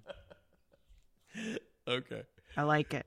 Oh my God. What I- category are we on? We're on, it's, it's Esmeralda because I just got the Little River Band correct, I believe. Is that? Yeah, you Oh, did. okay. Yep, All right. yep. So then, so All right, the, ni- 90s, 90s. 90s. Esmeralda. Yeah, more of a more of an ecstasy decade for me. Ah, I see. All right. All right, the I cannot, I cannot uh, believe the amount of booze jokes that have been flying around today. darling, you have no idea. it's, it's insane. All right. all right, all right. The 90s. Actresses Gwyneth Paltrow and Juliette Lewis have both appeared in what rockers videos? So Gwyneth hmm. Paltrow and Juliette Lewis have mm-hmm. both appeared in mm-hmm. this uh, rockers videos. Is it Melissa mm-hmm. Etheridge, Natalie Merchant, Stevie Nicks, or Annie Reed? Hmm. Damn. Hmm. Gwyneth Paltrow and I hear typing. Is someone actually Googling this? Is some. No, Not I'm me. just sending an email to that kid from an American. Oh, Idol. I'm okay. not All right. cheating. All right. okay. Uh, I mean, I've got the Melissa answer right here. Etheridge. don't- That is correct. It was Melissa Etheridge. Yeah. nice. Yeah, I don't. I don't remember the Gwyneth Paltrow. I remember. Yeah, I don't remember either of those. I remember Juliette Lewis. I remember Juliette Lewis being in the. It's because I like Juliette Lewis and I don't like Gwyneth Paltrow. That's probably why. Yeah, I mean, yes. Yeah, Um, same. Wow. Okay. Do we? I don't remember. Slap. Do you remember what song that was? That uh, Juliette Lewis was it? Come to my window. Um, you know what? I, I'm trying to remember. I I didn't think it was Juliette Lewis. I thought it was Julia Louis Dreyfus. No, I, no. It it. Wa- Are you sure? That Uh, she yeah. wasn't it? I thought she did. The, I'm pretty sure Melissa Etheridge did the theme for Seinfeld. She did. Yeah, that's right. She did. Bam, ba, dum, bam, boom, bam, bam. Uh, yeah, all, by the all way- vocals. All Yeah. vocals. By the way, yes. Yes, it is. Come to Is it my- come to my window? Okay. Yeah. Yeah. All right. All right. Uh, well, it's four to three. I'm ahead. I'm still ahead. Esmeralda, you can still catch up. All right. All right, Slap. All right. Are, are you ready? Are you are you are you Yes. okay? Are you okay? Are you, know it's very important to Oh, communicate I'm- with uh, with the kid I'm. from. Yeah, I am hanging on by a thread. All right. Um, your category is real name. uh, I hate this category. All right. I mean, this Good. is kind of yeah. Well, better chance for me. Okay. Also, I want it to be known that on this card, on the on the prompt card that I have here for real name, there's just a uh, in the background a picture of a baby Why? But because it's their birth name. Oh, I see. Oh, I- okay. All right. oh. I But. Sure. I, I just noticed. Is this on every single one? probably. You just noticed the pictures? So Oh you my just, God, So yes. you just noticed the baby, and you, ju- you and the and the mac and cheese joke just came to you. Uh, you're you're you're really running a little bit behind today, Slap. It's been a long day. I bet it has. That was funny. I talked to I talked to Tom about how long of a day it was uh, this morning. Oh yeah. Did Yeah. you? Oh. Did you? Is that is that what you talked about? Yeah, that's, that's what- after after he beat the shit out of me uh, for what I I put him through at some point. All right, all right, go go ahead. Okay, Slap. your re- real name. What is Ozzy Osbourne's birth name? Is it Isaac Os- Osborowski? Come on now. That's the greatest the greatest fake answer of all time. What is it? Isaac Isaac what? Os- I I think it's Osbachovsky. I can I I don't I'm not Russian. Okay. Um, is it John Osborne? Is it Robert Ackerman or is it Osborne Lockhart? It's it's B. John Osborne? Yeah. Yep, that's correct. I don't think- Good job, I think. all right, let's let's move on because I'm losing my shit now. All right. Yeah, it's too much. Um, all right, Esmeralda, you're on stage. Right. No, there it is. no, wait, is That's the yeah. No, that was mosh That was You just different. did- oh, that, was much- different. Okay, that was all right. slightly different. That was a different guitar sound. Yeah. What the hell? I don't need any sound effects. I've got Esmeralda here, man. Yeah. She's like the she's All like right. she's like the Michael Winslow of the Nick D podcast. Oh, Uh, yeah. wasn't aware. Oh my god. For people who don't know who Michael Winslow is, he's the guy from the Police Academy movies who did all the effects with his mouth. That was that's Mike. He was also in the Cheech and Chong movies. Okay, go ahead.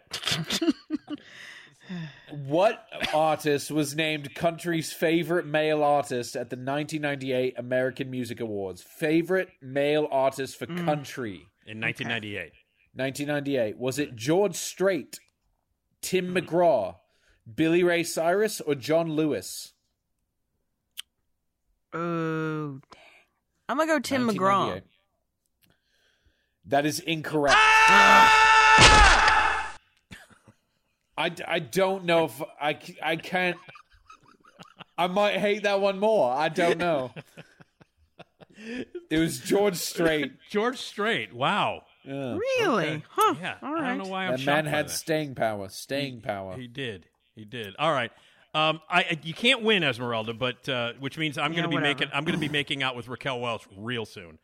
Um, but let's continue to see what how this ends up because I haven't gotten right. one, one wrong today. So One hit wonder. now I under I want to make this clear, Slap. I understand this category. Oh, Mm-hmm. I, I I know you do. I really I understand.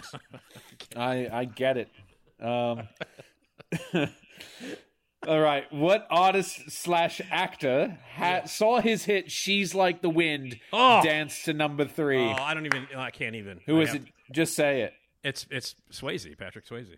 That is correct. Now you know. Uh, so you know that uh, you know now Slap uh, and, and Esmeralda. Now you know that that show Mm-hmm. that that that was in Dirty Dancing, but you know that song was not written for Dirty Dancing. Did you know that? Uh, uh, No. Slap, are you aware of this? yeah, it was actually written for slow dancing. No. Slow Dancing in the Big City with Paul Sorvino from 1978. No, not that one. It was actually written for for uh, Jamie Lee Curtis's character in Grandview, USA.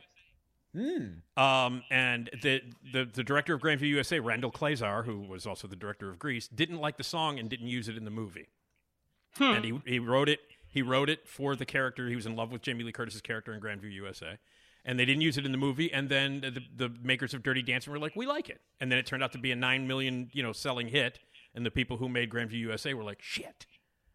So there you go. Written for, uh, and, and of course, if you're going to write a beautiful song, you write it about Jamie Lee Curtis. That's what you write it about. there Very you true. go. Okay. Very very true. All right. Uh, now this is this is it, right? This is the last one. I believe so. Yes, the mosh pit. Okay. Uh, Esmeralda, where, where's the sound effect? Um. Jesus. Was that the same one? I can't tell. No, it was. Oh, uh, yes. Yeah. All right. I, I would love to hear Esmeralda just do a, a guitar solo one night, like a 12 minute Jimmy Page guitar solo. Oh, so you would want to imitate one of the most overrated guitarists of all time? Um, I'm not the you're least talented member of Led Zeppelin? Not, I'm, you're not going to get an argument out of me. Actually, slap. You're not Good. Yeah, I, I, I, I, I actually agree with you on that. I know you and I, by the way, are in the minority on that. Well, you know, I did go through. hard out there for minorities. I did go. Oh my god. I did go through. Uh, I did go through a period in the '70s when I was not popular in that thought. I was not. Uh, oh, you not popular in the 70s? No way. no, no, it's incredible. All right, And it was Esmeralda. just because of that that statement. Yeah, that's That it. was- Everything else was fine. Everything else I did as a 14 year old or a 10 year old. Totally normal. Totally normal. Totally normal. All right. All right. Uh, so here it is. Uh, uh, what's the question there, Slap? All right. What southern rock band called their live album Bring It Back Alive? What southern rock band called their live album Bring It Back Alive? Was it Marshall Tucker? Was it 38 Special? Was it The Outlaws? Or was it Lynyrd Skynyrd? Mm, the Outlaws. That is correct. Well Yeah, done. she got that one. Wow. Look at me. right. Well, the final is six to four. I win, and I'm going to go jump in the car with Raquel Welch right now because I love her. So, but good job. And guitar, and and from now on, Esmeralda, I am not going to have any guitar sound effects. You are going to provide them for everything that I do. Yeah. There, there it is. There it is. All right, All right, Slap. I hope you. I'm glad you survived this uh, visit. Oh, Slap. you know. yeah. I, okay. I, I, thought for a second there you took your life. I thought for a second there. You No, took- trust Uh, me, we would have heard it. You, you would have heard that, yeah. All right. Well, Slap. Thank you, buddy. Oh, thank you, Nick and Uh, Esmeralda. Please wait a very long time before you bring me back again. Oh man, oh man. All right. Uh, well, Slap. I, I understand that uh, when I play this, that you uh, you do disappear. Correct? yes, All yes. right, yeah, What? Go ahead. Oh. Goodbye, everyone.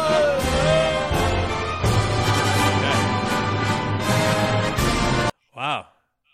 Slap didn't And like there he the- went. Slap didn't like this. I mean, you know, a little jarring. He didn't like. He. I Just a guess because we play them every time, every sh- episode, Esmeralda. So Yeah. I- yeah. Yeah. Okay. All right. Well, uh, thank you, Ez. Thank I've you. got uh, I've got the biggest sex symbol of the '60s and '70s waiting for me in a Buick downstairs. So I'm gonna. there you go. I'm gonna go take care of that. Thank you, everybody, for listening. You want to leave a voicemail 773-417-6948. Email us nickdpodcast at gmail.com. You want to advertise with us? Uh, sales at radiomisfits.com. Thanks to Jason Skaggs for all the music and the sounds and the fun. Rate and review us on every platform. Check us out next time when Marnie Shure from The Takeout is going to join us to talk all kinds of food stuff. And uh, last time, get your tickets for the Zanies live show, Nick D Podcast Live, rosemont.zanies.com. If you uh, use the promo code NICK, N I C K, all caps, you can get some cheaper tickets. 847 813 0484. Let's jam that place full of people. Uh, Esmeralda, I will talk to you uh, next time, uh, and uh, Yes. we will talk to you guys next time right here on the Nick D Podcast. So thank you.